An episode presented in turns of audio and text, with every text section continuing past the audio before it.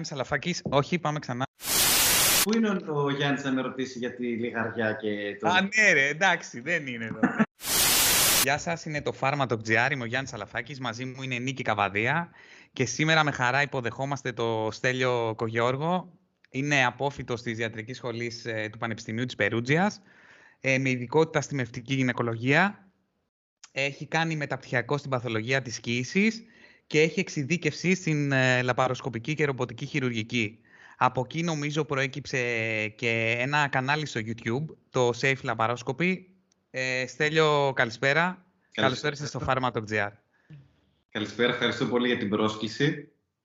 Ε, χαίρομαι πολύ που είμαστε μαζί. Εδώ έτσι και την επόμενη ώρα θα συζητήσουμε για ενδιαφέροντα θέματα για τη γυναίκα. Πράγματι, ε, όπως και εσείς ε, και εμείς στον χώρο της ιατρικής έχουμε κάνει μια προσπάθεια με ένα κανάλι στο YouTube που λέγεται Safe Laparoscopy, ε, όπου ανεβάζουμε βίντεο, χειρουργικά βίντεο. Ε, μια φορά την εβδομάδα ανεβάζουμε ένα βίντεο. Αυτή η προσπάθεια ξεκίνησε το 2018 μαζί με τον κύριο Πιστοφίδη, ένα συνάδελφο γυναικολόγο πρωτοπόρο στην Ελλάδα στη λαπαροσκοπική χειρουργική. Σκεφτείτε ότι το 1998 ξεκίνησε να διδάσκει τη λαπαροσκόπηση στην Ελλάδα σε γιατρούς όλων των ειδικοτήτων, όχι μόνο δηλαδή στους γυναικολόγους. Οπότε έτσι μαζί ε, σκεφτήκαμε και κάναμε αυτή την προσπάθεια το 2018 με στόχο έτσι να μεταλαμπαδεύσουμε τη γνώση της λαπαροσκόπησης σε όλους τους γιατρούς, να είναι ανοιχτό, ανοιχτό προσβάσιμο σε όλους, τόσο στην Ελλάδα όσο και στο εξωτερικό. Αυτό ξεκίνησε το 2018 λοιπόν και από τότε κάθε εβδομάδα ανεβάζουμε ένα βίντεο. Ε, ένα βίντεο το οποίο είτε το έχουμε κάνει εμείς, είναι ένα χειρουργείο δικό μας, είτε ένα χειρουργείο άλλων συνδέλφων ε, από την Ελλάδα ή από το εξωτερικό. Στόχος του καναλιού λοιπόν είναι να ε, υπάρχει ελεύθερη πρόσβαση και να εκπαιδεύονται νέοι συνάδελφοι σε τεχνικές μοντέρνες της λαπαροσκοπικής χειρουργικής, μοντε, χρήση μοντέρνων εργαλείων ε, και επίσης ε, με αυτόν τον τρόπο ε, βοήθησε πολύ και την, ε, την πανδημία που περάσαμε με τον κορονοϊό και υπήρχε δυσκολία και στην εκπαίδευση και γενικά στις μετακινήσεις να μπορούμε έτσι να προσφέρουμε τη γνώση ελεύθερα. Ε, μια φορά το δίμηνο κάναμε και ένα live χειρουργείο ε, και έτσι υπήρχε και διαδραστική ε, δυνατότητα και με ξένους συναδέλφους από την Ινδία, από την Αμερική, ακόμα και από φτωχότερες χώρες, να μιλάμε, να μας θέτουν ερωτήματα και να ανταλλάσσουμε γνώμες και ιδέες. Τέλειο. Να, συγγνώμη που σε διακόπτω. Εγώ ήθελα να πω ότι το κανάλι αυτή τη στιγμή απαριθμεί πάνω από 12.700 ακολουθούς.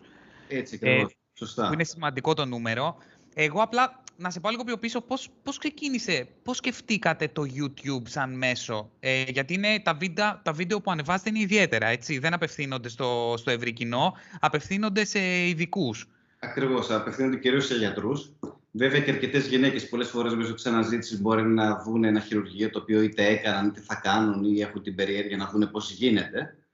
Ε, απευθύνεται σε γιατρούς. Το έχουμε προωθήσει και στα πανεπιστήμια στην Ελλάδα αλλά και στο εξωτερικό.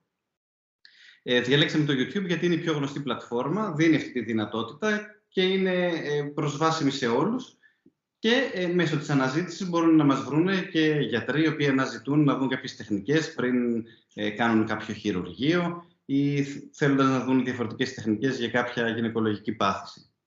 Ε, Στέλιο, να σε ρωτήσω εγώ κάτι. Η λαπαροσκοπική χειρουργική, ποιο είναι το αβαντάζ σε σχέση με ένα κλασικό χειρουργείο; Εντάξει, σίγουρα πια με τη λαπαροσκοπική χειρουργική, σχεδόν όλες οι γυναικολογικές χειρουργικές παθήσεις γίνονται λαπαροσκοπικά. Τι σημαίνει αυτό, ότι πλέον δεν χρειάζεται να γίνονται τομές στην κοιλιά, μεγάλες τομές. Ε, και αυτό έχει ως αποτέλεσμα οι γυναίκες να επανέρχονται άμεσα στην καθημερινότητα. Να σηκώνονται λίγες ώρες μετά το χειρουργείο, να μπορούν να περπατήσουν, ο πόνος να είναι ελάχιστος. Ε, η απώλεια του αίματος να είναι πάρα πολύ μικρή, διότι η ευκρίνεια της εικόνας που χειρουργούμε είναι πάρα πολύ μεγάλη. Μιλάμε για ανάλυση 4K σε τεράστια μεγέθυνση. Οπότε έτσι οι χειρουργικές κινήσεις γίνονται με τεράστια ακρίβεια ε, με άριστα αποτελέσματα. Μάλιστα, μάλιστα. Οπότε έχουμε πολύ λιγότερο πόνο, λιγότερα πολύ αίματος, άμεση επάνω στην καθημερινότητα. Ε, και έτσι λοιπόν, ακόμα το ότι η γυναίκα διανυκτερεύει πολύ μία νύχτα, τις περισσότερες φορές στην κλινική, μειώνεται και το κόστος νοσηλείας. Σωστά, πολύ σωστά. Πολύ σημαντικό, πολύ σημαντικό και, και πολύ ενδιαφέρον. Ε, ε, για να κλείσουμε για το safe λαπαρόσκοπη, ε, όσον αφορά τα. Ε, εμείς, όπως σωστά είπαμε νωρίτερα, έχουμε περίπου 12-13 συγγεγραμμένους χρήστες, πάνω από 150 βίντεο. Κάνουμε ένα live χειρουργείο μια φορά το δίμηνο και οι συνολικές προβολές ξεπερνούν τα 3 εκατομμύρια.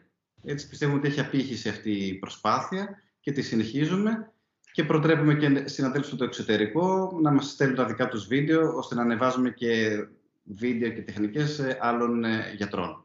Έχουμε ανοίξει και το, το, την ειδικότητα, δεν είναι καθαρά γυναικολογικά, έχουμε και ορολογικά χειρουργία και χειρουργία γενικής χειρουργικής. Αυτό, αυτό μου κάνει εντύπωση, γιατί θυμάμαι ότι στην αρχή αφορούσε βίντεο που ανεβάζατε αποκλειστικά και μόνο εσείς. Ναι. Ε, και είναι πολύ ενδιαφέρον το γεγονός ότι το έχετε διευρύνει και επιτρέπετε και σε συναδέλφους να ανεβάζουν δικά τους βίντεο. Έτσι ακριβώς. Μόνο εφόσον πληρούν κάποια συγκεκριμένα κριτήρια. Πώς γίνεται τώρα αυτό το. Δηλαδή, ουσιαστικά ε, εκφράζουν το ενδιαφέρον και μας ενημερώνουν ότι έχουν κάποιο βίντεο. Τους εξηγούμε λίγο πολύ ε, πόσο πρέπει, τη διάρκεια να έχει, τι να, ε, σε τι να εστιάσουν. Και έτσι πληρώνοντας αυτά τα κριτήρια, δηλαδή σεβόμενοι έτσι και του, τη φιλοσοφία του καναλιού, ε, ανεβαίνει μετά το βίντεο ε, αφού του περάσει και από μια τελική επεξεργασία και από εμάς. Τέλειο, τέλειο, τέλειο. Σαν ε, μια ψηφιακή ανταλλαγή απόψεων, έτσι. Είναι πολύ ωραίο και γνώσεων. Πολύ ωραίο. Έτσι, πλέον με το θέμα της λαπαροσκόπησης, επειδή το χειρουργείο καταγράφεται, κάθε χειρουργική κίνηση ε, καταγράφεται σε ένα DVD, σε ένα σκληρό δίσκο, ε, είναι πολύ σημαντικό για τους νέους γιατρούς ε, να μπορούν να δουν πολλά χειρουργία προτού μπουν στο, χειρουργείο, στο, στο χειρουργείο μέσα, προτού χρειαστεί να βοηθήσουν ή ακόμα και να κάνουν ένα χειρουργείο.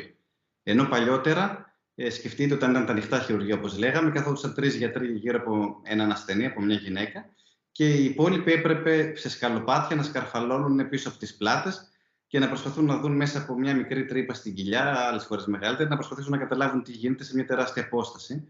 Οπότε έπρεπε ε, να περάσει πάρα πολύς καιρός ώστε να καταλάβουν αρχικά τι γίνεται, όχι να δουν πώς γίνεται η επέμβαση, να καταλάβουν ε, τι κοιτάνε. Ενώ τώρα βλέπουμε ακριβώς ε, το σημείο που γίνεται το χειρουργείο, αναγνωρίζουν την ανατομία πολύ πιο εύκολα και έτσι και η εκπαίδευση και η διδασκαλία της ανατομίας και της χειρουργικής είναι πιο εύκολη για όλους. Τέλειο, τέλειο, τέλειο. Ε, ε, εγώ να πω ότι πέρασε πολύ καιρός μέχρι να καταφέρουμε να συντονιστούμε και να ε, κάνουμε αυτό το επεισόδιο και χαίρομαι πολύ που είσαι εδώ, γιατί μας συνδέει και προσωπική φιλία. Ε, αλλά έχουμε πέσει και σε μια ε, συγκυρία, γιατί σήμερα είναι η Παγκόσμια ημέρα γονιμότητας. Ε, γυρνάμε το επεισόδιο 15 Ιουνίου. Ε, ο κόσμος θα το δει μάλλον την επόμενη εβδομάδα, αλλά είναι πολύ σημαντικό. Ε, και θέλω να μείνουμε λίγο σε αυτό. Θέλουμε να μείνουμε λίγο στο θέμα της γονιμότητας, να, να μιλήσουμε λίγο για το αν υπάρχουν κάποια δεδομένα, ειδικά στη χώρα μας, που θα είχε πολύ ενδιαφέρον. Αλλά επειδή είναι και ένα ζήτημα το οποίο το αντιμετωπίζουμε στο φαρμακείο ε, πολύ συχνά, έτσι δεν είναι Νίκη, ε, ζευγάρια που προβληματίζονται, ε, δεν ξέρουν αν, ε, μάλλον αντιμετωπίζουν δυσκολίες, αλλά δεν ξέρουν πότε πρέπει να απευθυνθούν σε ειδικό. Οπότε εγώ θα ήθελα να ξεκινήσω με το, με, την, με την ερώτηση πότε ένα ζευγάρι, ας πούμε, ε, θεωρείται υπογόνιμο και τι πρέπει να κάνει αν συμβαίνει κάτι τέτοιο. Ακριβώς. Ε, λοιπόν, κοιτάξτε, ο κανόνας λέει ότι αν ένα ζευγάρι έχει ελεύθερες επαφές, τακτικές, χωρίς ιδιαίτερους υπολογισμούς ε, και ξεπεράσει τον, 1,5, τον ένα χρόνο ελεύθερων επαφών και δεν επιτύχουν ε, φυσική σύλληψη, ε, πρέπει να αναζητήσουν κάποιο αίτιο υπογονιμότητας τόσο ο άντρας όσο και η γυναίκα. Βέβαια, αυτό αναφέρεται σε νέα ζευγάρια ε, που δεν έχουν ξεπεράσει κάποια όρια ηλικίας. Ε, οπότε, όταν η γυναίκα ξεπερνάει τα 35 χρόνια, όπως γνωρίζουμε ότι υπάρχει μια σταδιακή πτώση της γονιμότητας πέρα των 35 ετών, τότε αυτά τα, ε, αυτά το χρονικό διάστημα στενεύει. Οπότε δεν είμαστε πια στο χρόνο, αλλά στο εξάμεινο καλό είναι η γυναίκα να αρχίσει και να αναζητά τη συμβολή κάποιου ειδικού.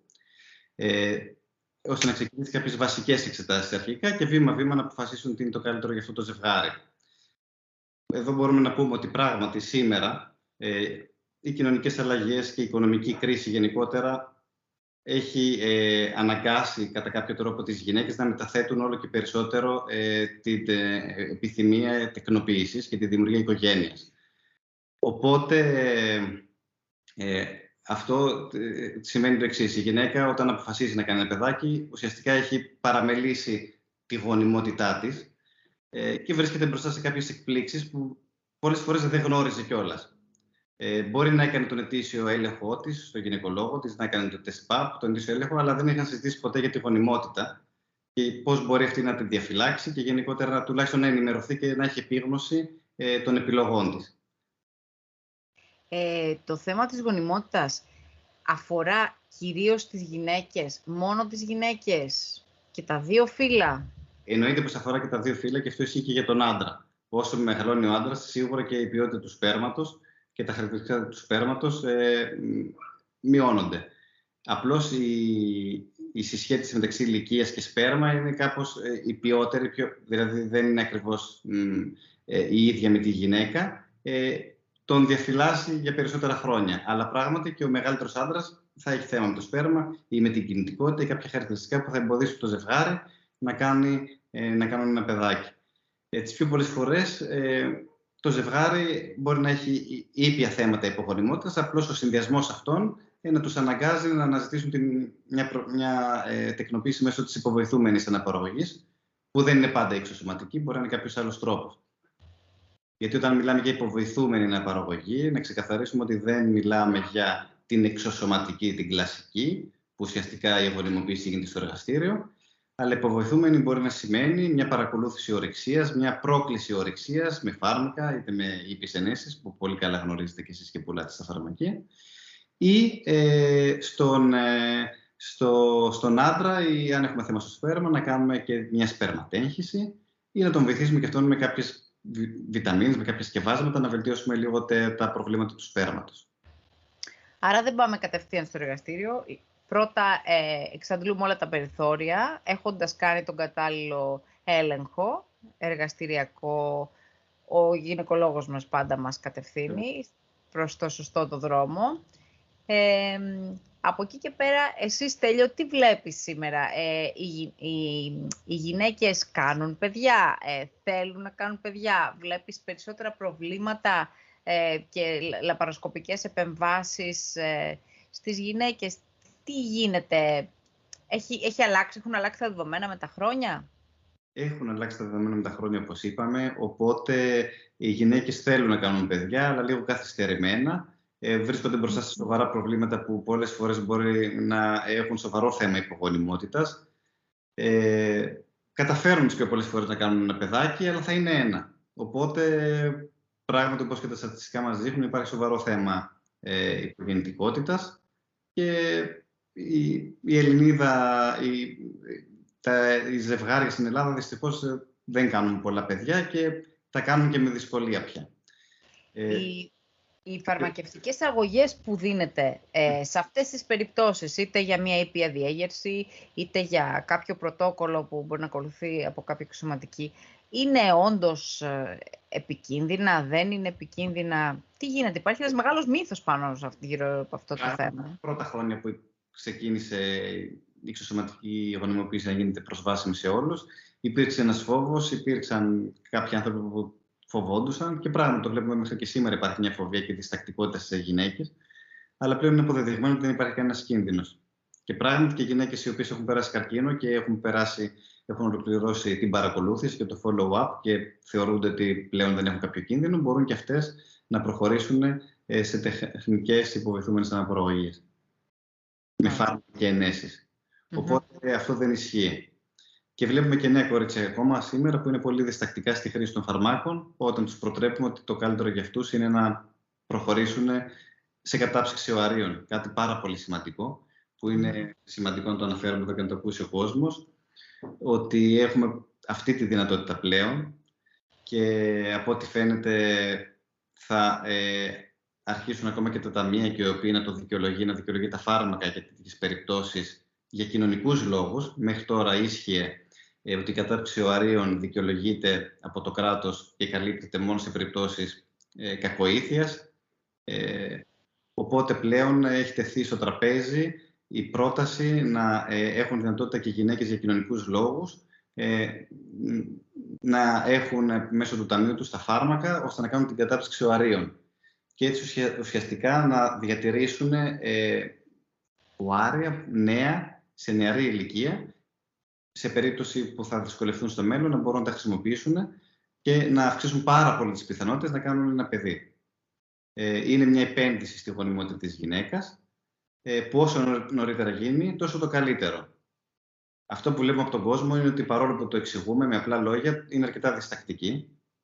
Φοβούνται ακόμα και τα φάρμακα όπως είπαμε ε, και τους φαίνεται κάτι πάρα πολύ ξένο ε, και λένε εντάξει εγώ δεν θα το καθυστερήσω τόσο πολύ, λένε οι περισσότεροι.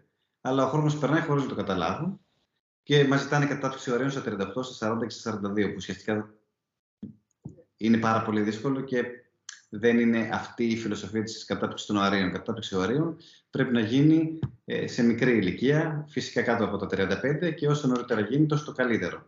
Γιατί μπορεί μια γυναίκα, δύο γυναίκες να είναι 35 ετών, αλλά η μία να έχει οθήκες που να, να, θα, θα έπρεπε να έχει μια γυναίκα 45 χρονών, για παράδειγμα. Διότι το οθηκικό απόθεμα, δηλαδή η οθήκη και η ηλικία της οθήκης, ε, δεν αντιστοιχεί πάντα στη βιολογική ηλικία της γυναίκας, στην, στην δημογραφική ηλικία.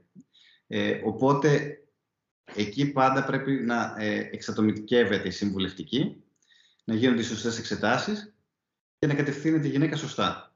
Διότι, για παράδειγμα, ένα κορίτσι 24 χρονών, όπου ένας που μπορεί να της διαγνώσουμε ε, μια πολύ ε, γερασμένη οθήκη και να φοβηθούμε για πιθανότητα πρόορης εμεινόπαυσης, δηλαδή να μπει στην εμεινόπαυση σε πολύ νεαρή ηλικία. Όχι στα 50, αλλά να μπει στα 30. Το βλέπουμε και αυτό. Αν ένα τέτοιο κορίτσι είναι τυχερό και διαγνώσουμε στα 23, 24 ότι υπάρχει τέτοια πιθανότητα, θα πρέπει να καταψύξει ώρα εκείνη τη στιγμή. Παρόλο που για κάποιον θα έλεγε καλά 22 χρονών και κατέψυξε οάρια, θα, φαν, θα ακούγονταν παράλογο. Αλλά ας πούμε θα ήταν το σωστό. Ναι, πολύ σημαντικό. Ε, η ποιότητα ε, η διατροφή, όλα αυτά μπορούν να συντελέσουν σε μια καλή ποιότητα οαρίων ε, για μια γυναίκα, ας πούμε, στα 33-35. Εκεί το κρίσιμο που γίνεται η καμπή μεγάλη. Ε, σίγουρα, εντάξει, δεν αρκούν ένα-δύο χρόνια καλής ζωής, προσθετική διατροφής, ε, φυσικής άσκησης, ώστε να πούμε ότι αυτό θα παρατείνει τη γονιμότητα. Αυτός ο τρόπος ζωής ε, ουσιαστικά πρέπει να είναι ε, η καθημερινότητά μας για πολλά χρόνια, ώστε να μας διαφυλάξει και να μας βοηθήσει με αυτόν τον τρόπο ε, στην υγεία μας γενικότερα. Ε, σίγουρα η σύγχρονο, ο σύγχρονος τρόπος ζωής, το lifestyle των γυναικών, σήμερα και των αντρών, ε, καθιστική ζωή, ε, φυσική άσκηση ελάχιστη ως ε, καθόλου, η διατροφή, επεξεργασμένες τροφές, έτοιμες τροφές, ελάχιστη κατανάλωση φρούτων και λαχανικών, ε, δεν βοηθάει καθόλου γενικότερα στην υγεία και κατά συνέπεια και τη γονιμότητα. Ναι, ε, ε εμένα, εγώ θα μείνω και σε κάτι που είπες, δεν ξέρω αν το κατάλαβα σωστά. άρα είναι πλέον σημαντικό να ανοίξει γενικά μια συζήτηση για τη γονιμότητα ε, και όπως είπες και εσύ, αυτό μπορεί να το κάνει και μια γυναίκα κατά την επίσκεψή της στο γυναικολόγος, ανεξαρτήτως αν είναι σε αυτή την ηλικία, έτσι δεν είναι. Δηλαδή, πώς μπορεί λοιπόν να, πώς μπορεί να ανοίξει με τον ίδιο το γυναικολόγο μια συζήτηση ε, για αυτό το ζήτημα, ούτως ώστε να βελτιώσει τις πιθανότητες, θα έλεγα; Ναι, να βελτιώσει βασικά, να είναι πλήρως ενημερωμένη, ε, να έχει επίγνωση των επιλογών της και να την κατευθύνουν σωστά ώστε ε, να μην βρεθεί ε, προεκπλήξεως. Δηλαδή μην βρεθεί ξαφνικά υπογόνιμη χωρίς να το καταλάβει. Αυτό είναι το ναι. σημαντικό. Ευτυχώς νομίζω ότι η γενιά η τωρινή πηγαίνει στο γυναικολόγο. Δεν είναι όπως κάτι άλλες γενιές που βλέπαμε ότι γεννούσαν τα παιδιά και πηγαίνανε μετά από ξέρω 10, 15, 20 χρόνια στο γυναικολόγο. Νομίζω ότι τώρα η σύγχρονη γυναίκα πηγαίνει κάθε χρόνο κανονικά, κάνει το, το check-up της. Σωστό. Έτσι είναι ακριβώς. Ε, ενημερώνεται πολύ περισσότερο, θέτει περισσότερα ερωτήματα. Εντάξει, παλιότερα ήταν πιο ε, διστακτική στο να θέσει ερωτήσεις. Οι προηγούμενες γενιές των γιατρών ήταν πολύ πιο αυστηροί και δεν υπήρχε οικειότητα και φοβόντουσαν και να ρωτήσουν ή ρωτούσαν και λαμβάναν μονολεκτικές απαντήσεις και δεν, δεν γίνονταν συζήτηση, οπότε τελείωνε εκεί το θέμα.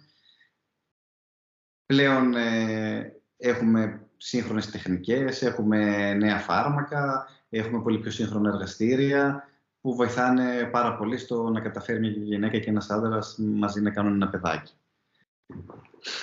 Πολύ καλά, πολύ καλά. Ε, επίσης, εδώ να αναφέρω κάτι σημαντικό, ότι έχεις ένα πολύ, ε, πολύ όμορφο αλλά και πολύ χρηστικό site. Ε, θα, το, θα έχουμε το link από κάτω. Ε, ήθελα να ρωτήσω τώρα λίγο, ε, έχει επισκεψιμότητα, δηλαδή ο κόσμος αναζητά πράγματα, γιατί ξέρω ότι μπορεί να βρει και αρθρογραφία ε, για σημαντικά ε, και σε σχέση με τη γονιμότητα, αλλά όχι μόνο. Ε, και, αλλά αναρωτιέμαι, ψάχνει ο κόσμος, δηλαδή είμαστε στη φάση που θα μπει η, η γυναίκα μόνη της στο Google, θα ψάξει, θα βρει το site και θα πάρει μία πρώτη ενημέρωση από εκεί και μετά θα επικοινωνήσει με τον γιατρό. Πώς γίνεται λίγο αυτό; Βέβαια, το ιστοσελίδα μας έχει μεγάλη επισκεψιμότητα. Ε, και γιατί έχει και πλούσια αρθρογραφία, δηλαδή ουσιαστικά ε, γράφω περίπου τέσσερα άρθρα το μήνα, έτσι, πολύ ενδιαφέροντα θέματα ε, και μέσω των αναζητήσεων του Google βλέπουμε ότι οι γυναίκες, ακόμα και άντρες φυσικά, επισκέπτονται τη σελίδα να ενημερωθούν ε, και έτσι να εμπλουτίσουν τις γνώσεις τους και να μπορέσουν και να ρωτήσουν είτε στο γιατρό τους για το αντίστοιχο θέμα, τι τους προβληματίζει, τι, ό,τι απορία τους έχει δημιουργηθεί. Αλλά ακόμα κάποιες γυναίκες, ακόμα και δικές μας πελάτησες, ασθενείς, να έρθουν εδώ στο ιατρείο και να τους συζητήσουμε ε, έτσι με περισσότερες πληροφορίες και πιο στοχευμένες ερωτήσεις όταν πρόκειται μια γυναίκα, παράδειγμα, να γίνει κάποια επέμβαση, να αφαιρεθούν ε, πολυκιστικές, για παράδειγμα, που είναι ένα θέμα πολύ mm. συνηθισμένο. Εγώ πιστεύω ότι είναι πολύ σπουδαίο να ξέρει τι επέμβαση, δηλαδή όσο σκληρό και να ακούγεται, εγώ θα έμπαινα στη διαδικασία, ρε παιδιά, να το δω. Να δω τι θα γίνει, τι είναι αυτό το πράγμα το οποίο ή τι μπορεί να μου δημιουργήσει και να ξέρω ότι αυτό ακριβώς που βλέπω, αυτό θα γίνει και σε μένα έτσι ώστε η, η, προσδοκία και η πραγματικότητα να είναι να ταυτίζονται, να μην είναι ότι α, είναι γεια σας, ένα χειρουργιάκι έτσι απλό ή είναι κάτι εγχείρηση ανοιχτής καρδιάς. Δηλαδή, ή τα μεγαλώνει ή τα μικραίνουμε τα πράγματα εμείς οι γυναίκες. Έχουμε αυτή την τάση. Έτσι είναι. Υπάρχουν βέβαια και κάποιες γυναίκες που δεν θέλουν να ξέρουν ακριβώς τι γίνεται γιατί φοβούνται ή δεν θέλουν να τους τρομάζει η ιδέα να δουν ακριβώς πώς είναι το εσωτερικό της γυναίκας, πώς είναι τα έσω όργανα ή ακόμα και ένα, η ιδέα του χειρουργείου και του αίμα του τρομάζει. Παρόλο που τα χειρουργία πια αυτά που, που γίνονται λαπαροσκοπικά με τις ασφαλεί τεχνικές που εφαρμόζουμε και ε, δημοσιεύουμε στο κανάλι μας, δεν υπάρχει αίμα ουσιαστικά. Δηλαδή, αν κάποιος δει ένα χειρουργείο, θα δει ότι η αιμορραγία είναι ανύπαρκτη, διότι οι χειρουργικές τεχνικές είναι αιμοστατικές και η, το, η γυναίκα δεν χάνει καθόλου αίμα ουσιαστικά. Δεν έχουμε αίμα, δεν είναι αιματήρες επεμβάσεις. Ε, η γυναίκα με το θέμα της αντισύλληψης είναι εξοικειωμένη, δηλαδή ρωτάει το γυναικολόγο της πράγματα που αφορούν την αντισύλληψη, γνωρίζει, δεν γνωρίζει, τι βλέπεις; εσύ. Ε, δεν γνωρίζουν, δεν ενδιαφέρονται να μάθουν και αυτός είναι και ο λόγος που βλέπουμε και στα ιατρία μας, αλλά και στα νοσοκομεία και στα δημόσια νοσοκομεία πολλέ ανεπιθύμητε εγκυμοσύνε. Ε, η αντισύλληψη στη χώρα μας ε, αποτελεί ταμπού. Και το βλέπουμε γιατί όταν το προτείνουμε μας κοιτάνε περίεργα. Τόσο τα κορίτσια όσο και οι μητέρες που πολλές φορές συνοδεύουν νεαρά κορίτσια. Είναι διστακτικοί ακόμα και όταν έρχονται στο γιατρό μας μετά από μια διακοπή μιας ανεπιθύμητης κοίηση, σου λένε γιατρέ, όχι, θα προσέξω. Ε, Όπως δηλαδή ξέρω ότι δεν πρόσεχε και δεν θα ξανασυμβεί. Προτείνουν τα αντισυλληπτικά και τα, τα βλέπουν σαν το διάολο, σαν κάτι κακό, σαν κάτι σατανικό. Δεν αντισυλληπτικά για ποιο λόγο, τι είναι αυτό το πράγμα, Παναγία βοήθεια.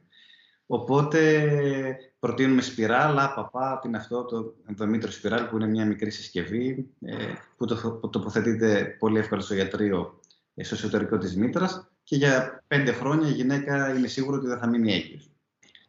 Ε, αυτό είναι κατάλληλο για γυναίκες που δεν θέλουν τα χάπια. Αλλά πάλι αισθάνονται θα έχω κάτι μέσα μου, τους φαίνεται περίεργο. Όχι, Παναγία μου, τους λένε δεν θα καταλαβαίνεις κάτι, είναι σαν να μην το έχεις. Δεν χρειάζεται να παίρνεις το χάπι σου και στο ξεχάσεις δεν πειράζει. Πάλι δεν τους αρέσει. Ε, οποιοδήποτε τρόπο αντισύλληψης προτείνουμε, ε, δυστυχώς μας κοιτάνε περίεργα. Προσπαθούμε να τις ενημερώσουμε σωστά, ε, τόσο στο ιατρείο όσο γίνονται γινόντουσαν παλιότερα οι μερίδες, Τέλος πάντων, προσπαθούμε να ενημερώσουμε τα νέα κορίτσια.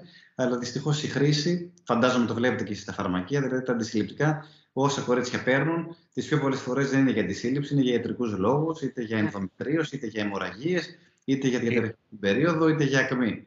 Για αντισύλληψη είναι ελάχιστες αυτές που το παίρνουν.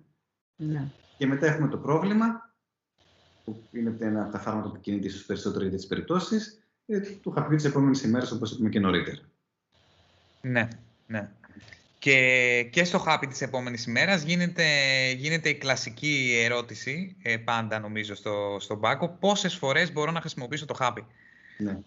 Τι έχουμε να πούμε τώρα επ' αυτού; Ε, έχουμε να πούμε επ' αυτού ότι μπορεί να το πάρει η γυναίκα όσες φορές θέλει. Απλώς, ποιο είναι το λάθος αυτής της ερώτησης; Αυτή η ερώτηση δεν θα έπρεπε να υπάρχει, γιατί από τη στιγμή που λέγεται πήγουσα αντισύλληψη, η επίγουσα αντισύλληψη, αν συμβεί πάνω από μία φορά στη ζωή της γυναίκας, είναι βλακεία. Δεν είναι ανάγκη δηλαδή. Δεν μπορεί, θα συμβεί μια φορά, θα το πάρει, μετά θα προφυλαχθεί, θα προφυλάξει ε, την ανεπιθύμητη εγκυμοσύνη, θα, πάρει, θα χρησιμοποιήσει άλλο τρόπο αντισυλληπτικό. Ένα χάπι, ένα σπιράλ, ένα οτιδήποτε άλλο ότι της προτείνει ο γιατρός και ότι αποφασίσουν. Δεν υπάρχει πόσες φορές θα πάρω το χάπι της επόμενης ημέρας. Okay, okay. Είναι λάθος. Ε, το χάπι της επόμενης μέρας σε ηλικίες μικρές είναι επικίνδυνο, δεν είναι επικίνδυνο; Τι, τι, τι πρέπει να ακολουθείτε, γιατί εγώ έχω αντιμετωπίσει 14χρονη σε εφημερία στον πάκο και να μου λέει αυτό. Εγώ προσωπικά αρνήθηκα την πώληση γιατί φοβήθηκα. Ε, Πολύ σωστά. Ε, δεν υπάρχει ε, κάποιος επίσημος κίνδυνος. Σίγουρα η γυναίκα και οι περισσότερες παρουσιάζουν μετά διαταραχές σε εκείνο τον κύκλο, ίσως και στον επόμενο, να έρθει πιο νωρίς η περίοδος, πιο αργά, με διαφορετική ποσότητα αίματος, περισσότερη, πιο πολλές μέρες. Ε, κάποια δυσφορία ίσως στο στήθος, κάποιοι πόνοι στην κοιλιά. Κίνδυνος επίσημος δεν υπάρχει, πέραν αυτών των κινδύνων που οποιοδήποτε φάρμακο, από κάποιο συστατικό ή κάποιο έκδοχο, να ε, δημιουργήσει κάποια ενόχληση, κάποια αλλεργία ε, στην κάθε γυναίκα. Σίγουρα, εντάξει, το να ε, ζητήσει ένας ανήλικος ένα φάρμακο στο φαρμακείο και τέτοια τύπου, ε, το θεωρώ λάθος και εννοείται σε αυτό φταίει λίγο, φταίμε λίγο και εμείς, φταίει λίγο και η οικογένεια, φταίει λίγο η σεξουαλική διαπαιδαγώγηση που καταλήγουμε σε τέτοιες περιπτώσεις. Και πάλι καλά που αναζητούν και το χάπι της επόμενης ημέρας κάποιες φορές και δεν έρχονται με προχωρημένες εγκυμοσύνες στους γονείς και στους γιατρούς να, να ερχόμαστε αντιμετωπίσει με τραγικές καταστάσεις και δύσκολες οικογενειακές περιπτώσεις. Αυτό, αυτό. Ε, χαίρομαι πάρα πολύ που αναφερθήκαμε σε αυτό, ε, γιατί μας θυμίζει πόσο σημαντικό είναι το κομμάτι της επικοινωνίας και πόσο σημαντικός είναι και ο ρόλος ο δικός μας, αλλά πόσο σημαντικό είναι να επικοινωνείς και με άλλους επιστήμονες υγείας. Δηλαδή, ε, είναι πολύ σημαντικό να επικοινωνείς Μπορεί, μπορεί σε μια περίπτωση δύσκολη να επικοινωνήσεις με τον γυναικολόγο του εκάστοτε κοριτσιού ή της εκάστοτε και να βρεθεί μια λύση ε, εντάξει, με βάση το διάλογο και με βάση την επικοινωνία. Και νομίζω ότι και εμείς μέσα από αυτό το podcast τώρα θα φτάσουμε σε κόσμο ε, που δεν θα μπορούσε να φτάσει ο, ο Στέλιος ή ο, ο, κάθε γυναικολόγος ε, άμεσα. Ε, είναι πολύ σημαντικό. Ένα μήνυμα. Υπάρχουν και ε, θρησκευτικοί λόγοι, δηλαδή συνήθως μουσουλμά, μουσουλμάνοι εμένα έρχονται και ζητούν ένα συγκεκριμένο χάπι, το οποίο είναι για άλλο πράγμα. Ναι. Το οποίο προκαλεί αποβολή. Ναι, ναι, ναι. Λοιπόν, αυτό το, και όπως και υπάρχουν και γιατροί, οι οποίοι κάνουν στις... Όχι γιατροί τώρα, ας μην εκφραστώ, ας είμαι σοβαρή αλαφάκι, ε. λοιπόν, οι, οποίοι, οι οποίοι κάνουν κάποιες ενέσεις ε, στα ιατρία, παράνομα ιατρία, σε αυτές τις ομάδες ε, ανθρώπων ε, και είναι φοβερά επικίνδυνο. Ε, το θεωρώ τραγικό, ε, αμαυρώνει σίγουρα ανθρώπους και επιστήμονες όπως είναι ο Στέλιος και, και οι υπόλοιποι και σε καμία περίπτωση το φάρμακο δεν πρέπει να το παίρνουμε και να το χρησιμοποιούμε και εμείς έχουμε πολύ μεγάλη ευθύνη στα φαρμακοποιή. Εγώ προσωπικά το συγκεκριμένο φάρμακο δεν το δίνω χωρίς στεγή. Με τίποτα όμως. Δηλαδή, ό,τι θέλει ζήτα μου, αυτό δεν στο δίνω με τίποτα. Το θεωρώ, δεν θέλω να, να, είμαι να έχω ευθύνη σε όλο αυτό το παιχνιδάκι που γίνεται. Πίσω από, από θρησκευτικούς, ας πούμε, λόγους κτλ. Δυστυχώς, ναι. Συμβαίνουν τέτοια πράγματα.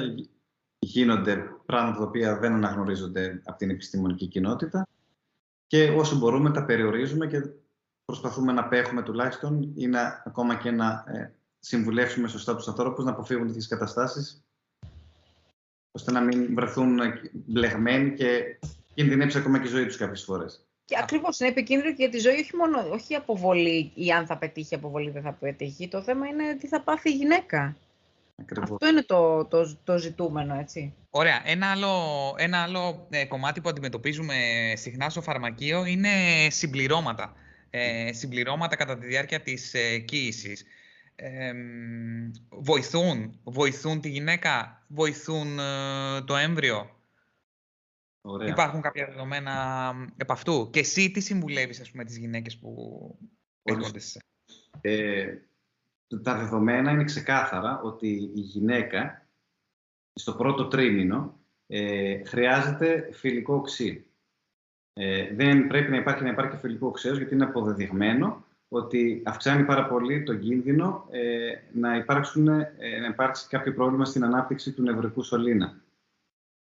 Οπότε, ε, φιλικό οξύ πρέπει να δίνεται σε όλες τις γυναίκες με το που μείνουν έγκυες. Ε, και ακόμα και αυτές που το προγραμματίζουν, να το ξεκινάνε και ένα μήνα πριν, νωρίτερα, ώστε να έχουν και ένα απόθεμα στο σώμα τους και έτσι να μην υπάρξει κανένας κίνδυνος. Αυτό ε, ήθελα να αναφέρω και αυτό τέλειο. Συγγνώμη που σε διακόπτω.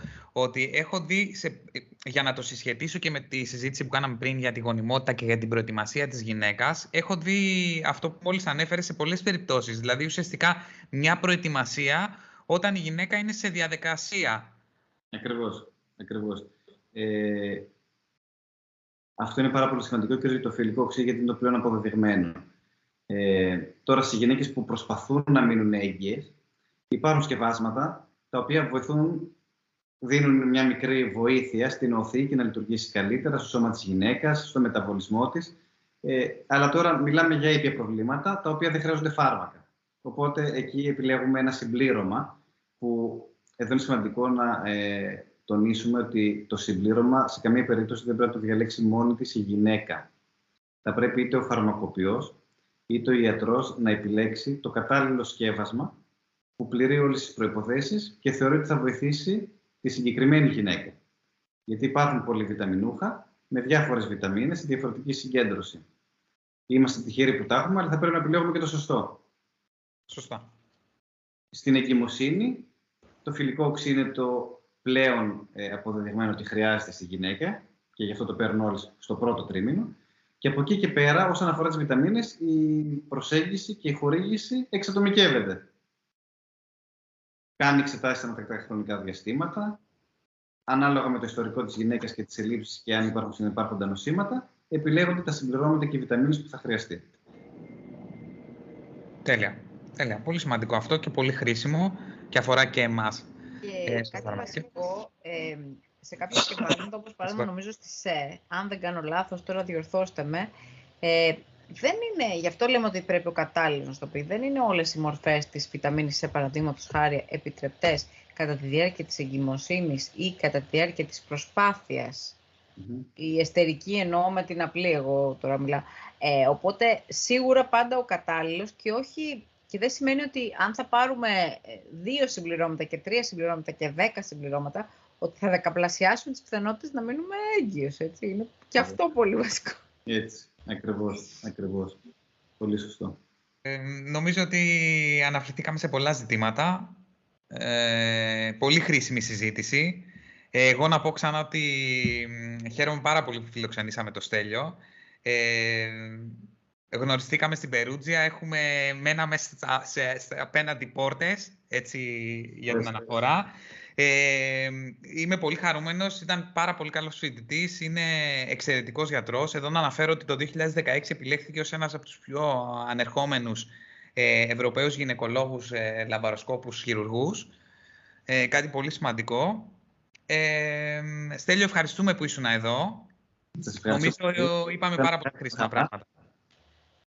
Που είχα αυτή την ευκαιρία να είμαι μαζί σας απόψε και να κάνουμε αυτή την ωραία κουβέντα. Ευχαριστούμε πολύ γιατί γνωρίσαμε έναν άνθρωπο, πολύ βασικό, ε, και οι γυναίκες ψάχνουμε να βρούμε έναν άνθρωπο που να μας τα λέει ευθέως, έτσι όπως είναι τα πράγματα, ε, με ένα χαμόγελο. Σε ευχαριστούμε πάρα πάρα πολύ και σε περιμένουμε ξανά να μιλήσουμε και για άλλα θέματα. Νομίζω ας μας γράψουν από κάτω τι, τι ενδιαφέρει. Εγώ τώρα στο μυαλό μου σκεφτόμουν λίγο για τις πολικιστικές, σκεφτόμουν ε, για την εφηβεία λίγο, να δούμε και αυτό σε εκείνη τη φάση. Οπότε πρέπει ένα κορίτσι να πηγαίνει στο γυναικολόγο πρώτη φορά. Την επόμενη φορά να είναι και ο Γιάννης, ο οποίος δεν μπόρεσε ε, σήμερα. Και μας έλειψε. Αυτό, αυτό. Μας έλειψε σίγουρα. Εικονό μου, τα ακούς αυτά, να τα ακούς. λοιπόν, ευχαριστούμε πάρα πολύ Στέλιο και πάλι. Έγινε. Ε, εάν σας αρέσει το βίντεο, κάντε το ένα like, κάντε ένα subscribe στο κανάλι μας. Θα βρείτε το Στέλιο και τα social media του όλα από κάτω, όπως και το κανάλι. Ε, θα μας βρείτε φυσικά και Spotify και, και σε όλο, στο podcast. Ε, περιμένουμε πάρα πολύ σχόλια και ιδέες τι να συζητήσουμε με το Στέλιο, τι θέλετε να ακούσετε από, από το Στέλιο. Ευχαριστούμε πολύ που μας προακολουθήσατε. Να είστε καλά. Αρχηγέ, πες το. Καλό βράδυ σε όλους. Τα λέμε σύντομα.